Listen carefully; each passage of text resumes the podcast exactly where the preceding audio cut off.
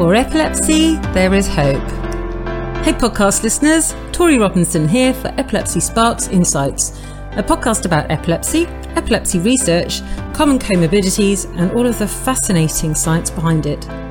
Whether you have epilepsy, are a family member, a neurologist, neuropsychiatrist, therapist, neurophysiologist, scientist, or researcher, Epilepsy Sparks Insights is designed to help you learn more about epilepsy from the other side of the table. I'm a person with epilepsy and some missing brain tissue. I hope to help bridge the unnecessary gap between patients, the public, and the aforementioned. Because epilepsy research and science are cool. In the last episode, featuring Dr. Jim Morrow, we discussed the sodium valproate slash epilim debacle what has been learnt, and what changes are still being implemented to minimise risk to families both now and in the future. This week on the programme, we are talking to Tolu Olaniyan, who is a learning disabilities nurse specialising in epilepsy and is also CEO of Pretola Global Health Consulting. Over the past year, Pretola has been providing unique online training in epilepsy for both clinicians and charities in low to middle income countries. To learn more, don't go anywhere, stay with us. Hello, everybody. I'm uh, love to introduce you today, the most wonderful, fabulous um, Tolu Olaniyan. Um, Tolu and I are actually friends, but we also work together professionally. Um, so, uh, Tolu, please tell everybody about yourself. Hello, everyone. My name is Tolu Olaniyan, and I am a registered learning disability nurse um, with a special interest in epilepsy, and also um, the CEO of Pretola Global Health and Consulting Limited. Gosh, what titles! I love this. So, Tolu, tell us how you got into the work that you do, and also how you ended up specialising in epilepsy. Because we have lots, well, not enough learning disability nurses, but yours is quite specific. So, tell us how this came about. My journey into epilepsy actually started years ago, um, before my family and I relocated um, into the United Kingdom. From where? from Nigeria. So I, I, was born in Nigeria, I grew up in Nigeria. And then um, I remember growing up, um, we would watch, uh, well, movies of people having seizures. Done in the Nigerian context then, um, and the, the the impression we got then was it was um, lizard moving around people's brain. You know, whenever they're having seizure, that there's something moving around in their brains. Um, and anytime this lizard moved around in their brain, they would have a seizure. And I remember thinking then, how did the lizard get into brains? Because in Nigeria, you would see lizards, lizard around, you know, kind of things. Uh, and, and though they don't live in your house, but you see them out and about. And I used to wonder, how did these little creatures get, how, how can they get into someone's brain? And then um, I remember a particular incident. My dad was driving. My dad was a teacher, and my mom was a nurse in Nigeria. Um, and my we were driving along on the road, and someone was having a seizure in the middle of the road. So all we knew was we saw loads of people just running off. You know, it was like um, there was a riot and people were just running, scared. So my mom told my dad to slow down and wait. And then she saw that there was someone on the floor. And being a nurse, so she told my dad to stop and she went to support this person on the floor. So my dad got out as well to help her, locked me in the car so nothing would happen to me. So I was watching from behind the car to see what was going on. At this point, everyone had left this young man on the floor. He was having, you could see he was having a, you know, jerking movement. He was having a seizure. And my, my mom supported him. He later recovered, got up and got up and ran off quickly. My parents later came back into the car, so I asked them what that was all about. And my mom said he was having a seizure, but she knew what to do. So he was having a seizure. And then my dad said something I would never forget. He said, he was one of his students. That boy was one of his students. So my dad knew him. We didn't know who he was when we stopped. We didn't know, my, my dad didn't know his identity. We just knew that there was someone on the floor having an event. My parents went to help him. But imagine if my parents had not stopped before they now realized, my dad now realized, oh, I actually know him. But he got up quickly and ran off due to the embarrassment and and you know um, the situation he found himself. So he left. So that that memory was stuck with me. You know, it, it stuck with me over the years until when we moved to, you know, the UK and then I got into learning disability nursing. How did you get into? Why would you choose to specialize in learning disability nursing? Oh, learning disability nursing. You need to blame my uncle for that. So my uncle, that's my mom's younger brother, is a physiotherapist and he works and lives with his family in, in the Republic of Ireland. So he lives in a small county, a beautiful county in the Republic of Ireland. And he's a chief physiotherapist there. And he actually works in, in, in an establishment for people with learning disabilities. So he works with people with ch- children and adults with learning disabilities in there. Um, so I've always wanted to be like him because he's my one of my best uncles. So I always wanted to be like him. So I wanted to be a physiotherapist. Oh my goodness! Okay. so when um, I I completed when I was about to complete my UCAS application, then um, I told him I said, look, I'm gonna do physio. I'm going to put up um, my application. I'm going to put my application in for physiotherapy. And they said, hmm, why don't you look into learning disability nursing? And I was like, no, I don't even know what that is all about. And they said, go look into it because I did I had no cell of recognition for it. I didn't know what learning disability was. I had absolutely no clue about what it was. So he said, go look, look, go look it up um, you would you would love it.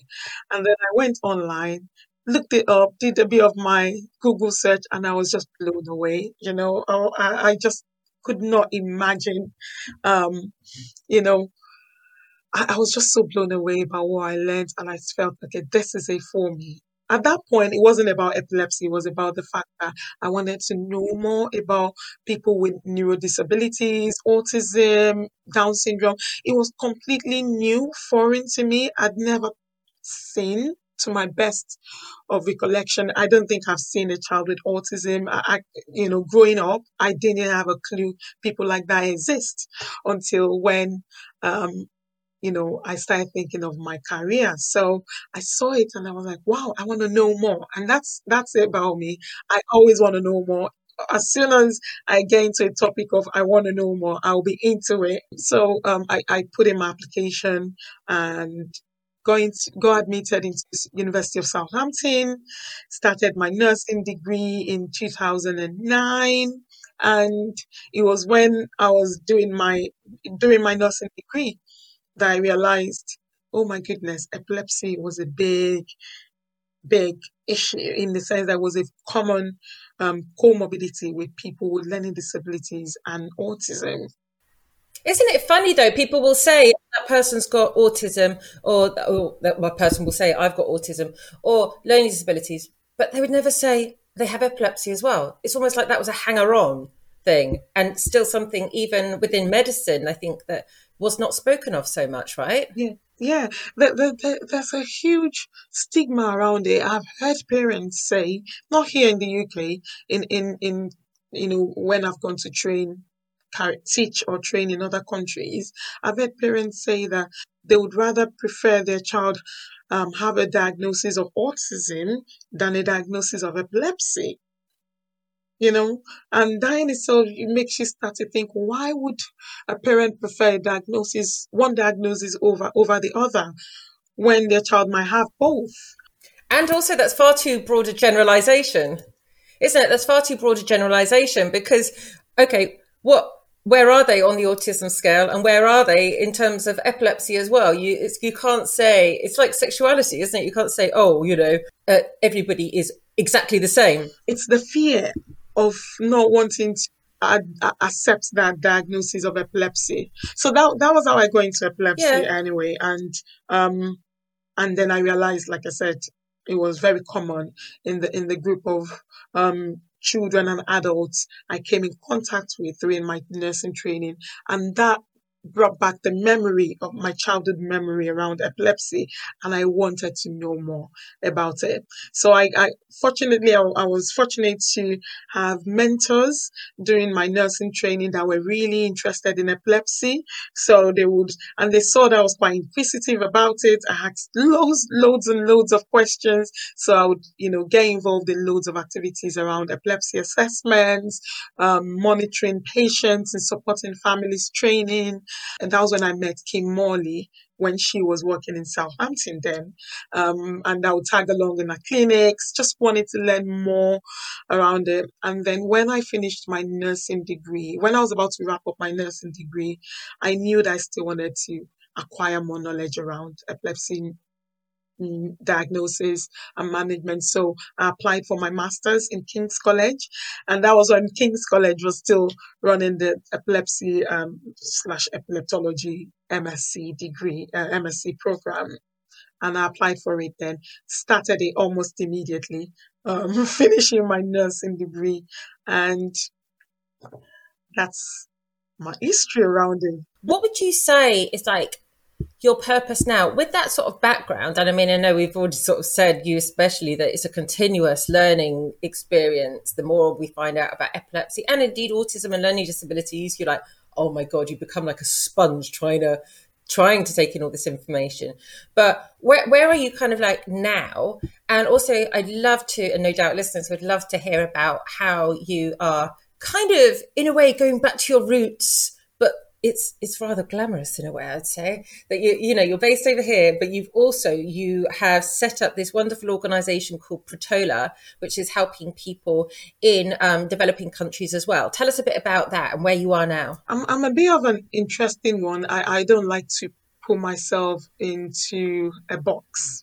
Basically, you can define me in different areas depending on which context or which country or w- whatever you're trying to. So I, you can't just do, I'm not one person. Even I myself struggle to define myself in one in, in a particular um say okay this is everything about me just now that's because my interest varies and that's because i'm so interested in epilepsy yeah. and neurodisability everything about neurodisability, calling learning disability or intellectual disability, autism, because growing up, I when when I sit back and reflect about the environment I grew up in, I wonder what happened to those children.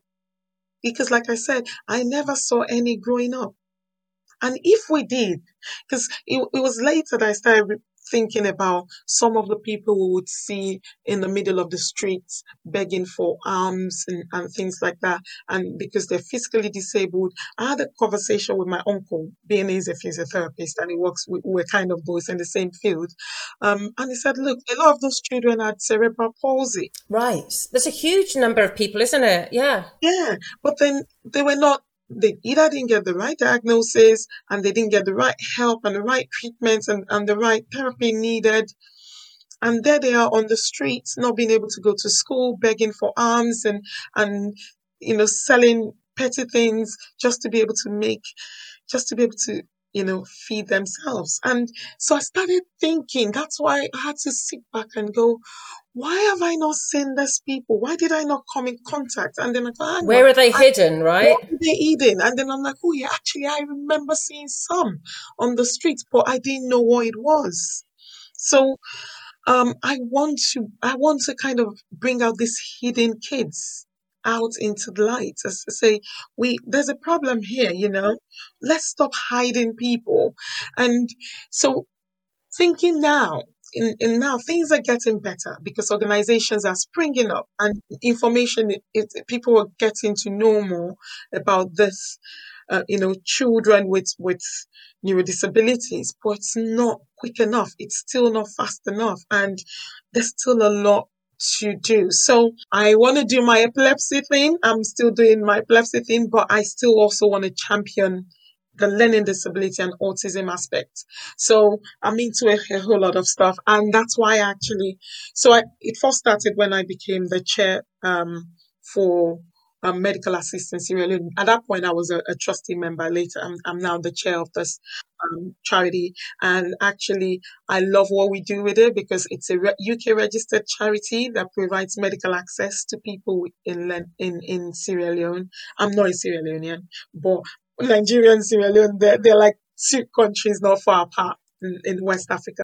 Have you been to Sierra Leone before? Oh, you because you have visited, haven't you? I have visited Sierra Leone, and I realized we actually have a whole lot in common than I ever knew. The thing is, though, you say we. I presume that you're referring to Nigeria and Sierra Leone. But the thing is, Nigerians and Sierra Leone. Yeah, but come on, humans. We have so much in common, no matter our continent.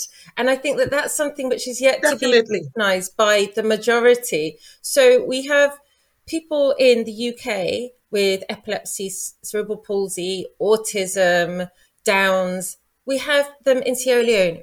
We have people just like us in Nigeria, etc., etc. I think it's just uh, not just, but I think culture has a huge thing to do, huge thing to do with how people are treated, how people are cared for. Um, then you have other things within society, of course, um, impacting people in different ways in terms of things like financing or lack thereof, you know, or government intervention. And I guess these things can't be changed overnight. But something that um, I've noticed um, is that since lockdown, especially, so many of us have come together from these different countries, right?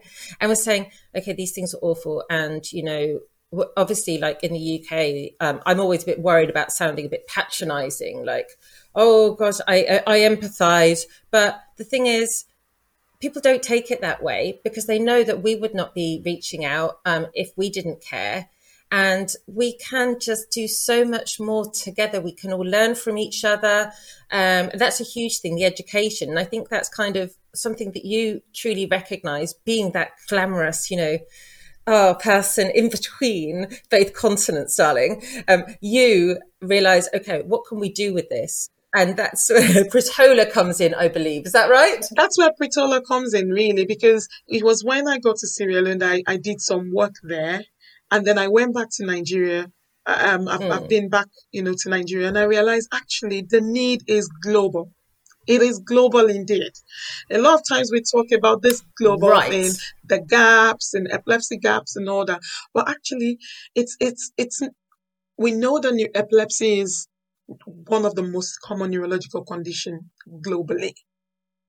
But until when you're in these yeah. countries, you know, similar, you know, countries of lower middle income countries, before you actually realize the gaps, you can read up on it, you can, but actually, yeah. you need to be in there to see it yourself, to hear it yourself, to feel it yourself mm-hmm. that, you know, actually we have a massive issue yeah. here. And that's why I, I started Pretola as to, okay, how can I, a, a young lady that, that was born in Nigeria, grew up in Nigeria, and has been blessed, you know, to live here in the UK, practice here in the UK, I'm um, settled here, live here with my family and all, be able to do work with, you know, support countries that, that have this, you know, this massive gap. And and I know, you know, putting my my hat hat on, so putting my Nigerian hat on and my British hat on, the gap is wide. Okay, the gap. There's no middle ground. There's no middle ground. The, the gap is wide there.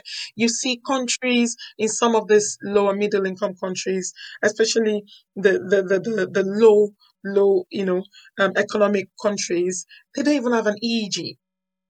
They don't have an EEG machine.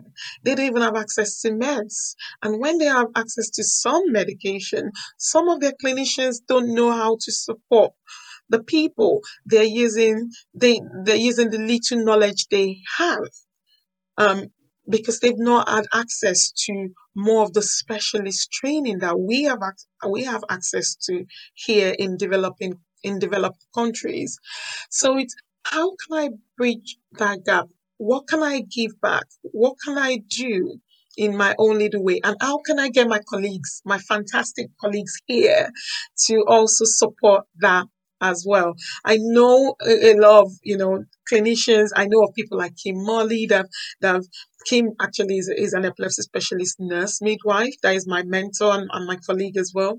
And I know she's passionate about countries like that. She's been to Ethiopia a couple of times.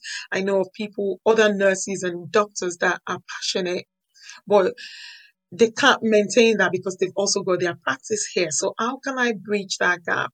That's why, um, you know, that's one of the, the, the things we, we set up through Pretolas to, to develop the specialist training, not just for epilepsy alone, but also neurodisability training for clinicians delivered by clinicians. You know, so it will be um, clinicians um, in, in developed countries and, and other, you know, getting an array of clinicians to actually support their peers in other parts of the world that are struggling and need more knowledge actually by just, you know, supporting them through virtual training. And that has been helping, you know, that's the, the feedback we've had with the first training we've done has been so encouraging that I don't want it to stop we're not stopping. Well, it's not going to stop. And I would say, I'd, I'd like to say through my experience with you and Pretola, because uh, that something I think that makes you so, and Pretola so different, gosh, I sound like I'm so bigging you up, but I love it, right? is that, you know, you just mentioned clinicians only, but that is not the only part of the training that you offer. I think you may be involving some marvelous people affected by epilepsy. Is that not true? Definitely. I, I love, I'm, I'm, a, I'm, a, I'm, a, I'm a big advocate of co production, working with people with lived experience. I am a nurse. I've got my degree, I've got my master's degree in and all that, but I still haven't had, a, I don't have epilepsy. Okay. And I don't, it's not like I hmm. want to have it. I don't have epilepsy. I can talk from it. I can empathize. I can work with families around it, but I still do not have the condition, the lived experience around the condition or neurodisability and all that. That's why I, mm. it's, it's important that we get the voices of people with these conditions. They need to be involved because we can't I, I don't like seeing people as just patients. They're not just patients. They're not just someone with the condition. There's so much more about them and their families and people around them. They need to have a voice where they can impute into policies, into, have you know, making a change with others. So our training all the training we're putting together, especially the international ones, um, which which are more of the long longer term. So usually they're like three months training, virtual training. We involve people with lived mm-hmm. experience. Um, we, like the next one we're putting together would have a, a mother with with a child um, of epilepsy because we want people to hear from the parents' point of view how it impacted on them, their their thoughts processes, and how it impacted on the family, and how how much they had to how far they had to go to get the help their child needed. We've got adult a woman with epilepsy. We've got someone like Tori Robinson speaking to to to, to people, teaching.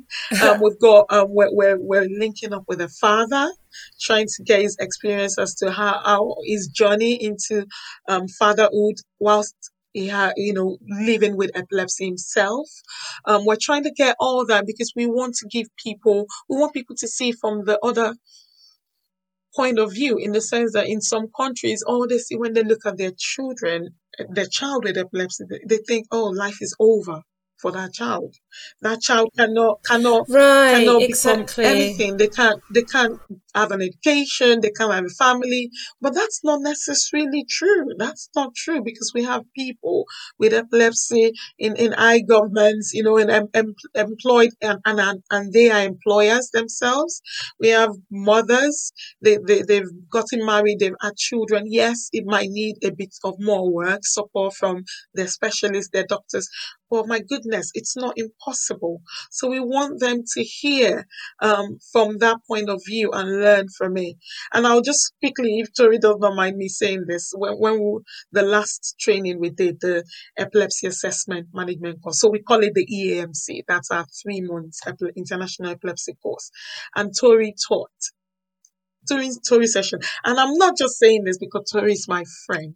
No, I'm actually saying that because it was a powerful session indeed. The feedback we had, bear, bear in mind, a lot of people that joined that, that, that most people that registered for the course did not know Tori from, they'd never heard of Tori before, and they're from different countries. We have people from um, Haiti, we have people from Zambia, Cameroon, Nigeria, 12 different countries, you know, register for the training. And they, from week one in January up onto the last week, that all the weeks they, they, they learned from all the experts, all the professionals that came to teach, to share their knowledge.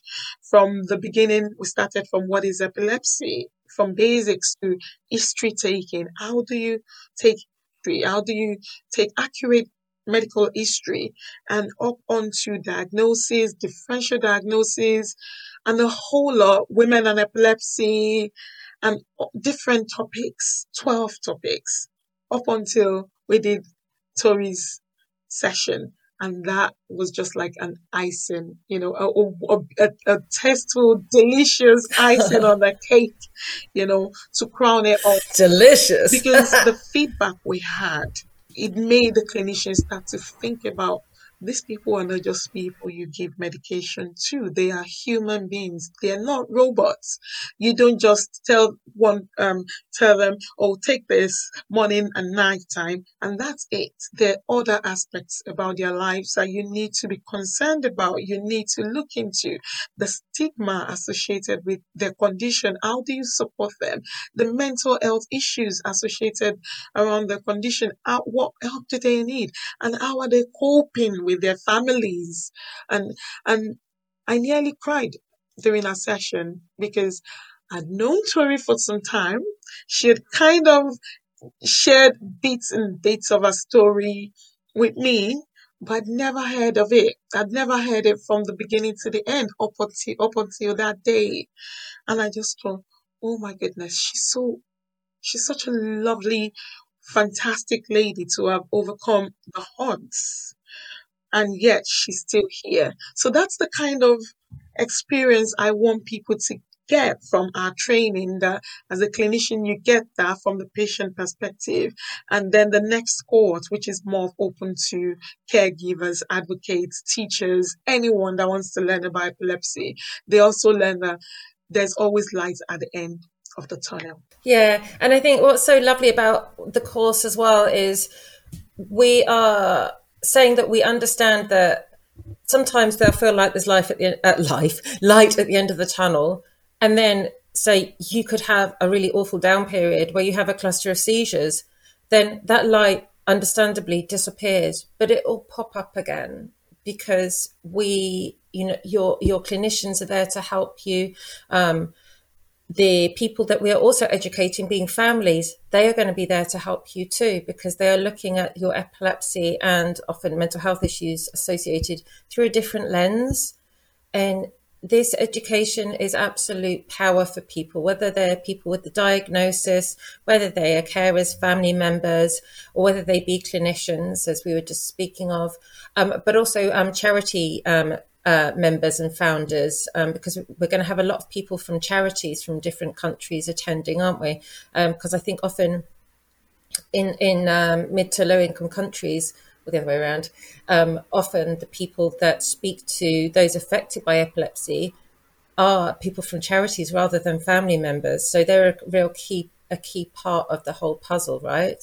Yeah, definitely. They are. We need to empower people. We want people. We want the charity advocates to go out there with confidence. We want them to go out there being able to answer questions. We want them to go out there empowered with the right tools that they need to be able to actually make epilepsy a priority in our countries. We're, we're, we're encouraging them to go out there to advocate for, for epilepsy, but we need to empower them to do that. Um, and really, the, the, the work is huge. I always say that epilepsy is not one man's problem. And my dad would, this is actually because my dad would say that the heavens will fall down is not the problem of one person. because we're all under here. So if the heavens falls down, it's going to fall on you in, in London and on me where I am. It's it's the ripple effect. If one person has epilepsy and is feeling depressed or has seizures, or even, even if the seizures are controlled, the fact that you never know what's going to happen. The people that love you, whether they're you know, able to talk about it or not, they're going to be It's affected. There is, you know, it's just totally ripple and affects the whole of society and even economies. It affects. So, and and it's never just that one person, as we know. There are loads. It's one, of, as you were saying, one of the most common neurological conditions in the whole world. So, you know, it's something that we have to be talking about. Hmm. It's time to stop having these conversations in silo. It's it's time to stop having this conversation as, as Right. it only concerns that that ministry. It only concerns them. It only concerns the health ministry. No. It concerns employer, it concerns education ministry, it concerns family, it concerns and also human rights issues. It it concerns everyone. Indeed. That's why the conversations need to be had. Uh, we need to be having those conversations across board. The issues around stigma cannot be cannot be, you know, resolved. Cannot we can't tackle it without everyone sitting on board. And that's why I always say that it's a puzzle. We all need to come together to fit, to make, to get the grand picture, to get everything, you know, to make this puzzle together. Everyone needs to come together, play their part. But we can only do that when people know what they're doing. And that is by training. Yes. And you know what? You're also making me think World Health Organization, quite literally, we, you know, they need to be made more aware of the impact of epilepsy and how severe it can, or how severely it can affect people's lives. Um, even statistics that we read on certain professional pages, the statistics are well out of date. It is, it is a bit, a bit crazy. So, and also kind of following on what you were saying before, rather than us having our tiny little silos in many different places, let's take the education you're so wonderfully offering us all, both clinicians, patients, etc., and work as one. You know, and and granted, we have different cultures which affect us differently, but we should all be singing from that same hymn sheet and saying, okay, here are us lot impacted, or or our family members, whatever, um, impacted by epilepsy let's get have the same message the same level of education bring that together and impact not just the country but the world in a positive way Exactly. Imagine if we could have the big farmers, the, the, the pharmaceutical companies, the, those that make these medications, the anti-seizure medications, they need to put their, they need to put their money where their mouth is in the sense that you're making this medication, but we actually need people to be trained to be able to use the medication right. We need people. So you need to, you're not just there to, you know, sell, make medication, sell it, but actually we're there to empower people. So they need to get involved as well. And that's why we have organizations like the OWP Row Foundation supporting this because they understand the need for training, the, need for education. So we want other organizations, other pharmaceutical organizations, you know, get on board. This concerns you, you know, this concerns every one of us. Novartis, ucb gsk you know and to rest assured we are very appreciative of any help that comes in. Uh, because the situation we're in at the moment is as you were saying like Ray Foundation etc who are providing these drugs. Absolutely amazing. Thank you so much. But we only have limited drugs that are available and we know that lots of people affected by epilepsy can only take certain drugs or only certain drugs will be effective.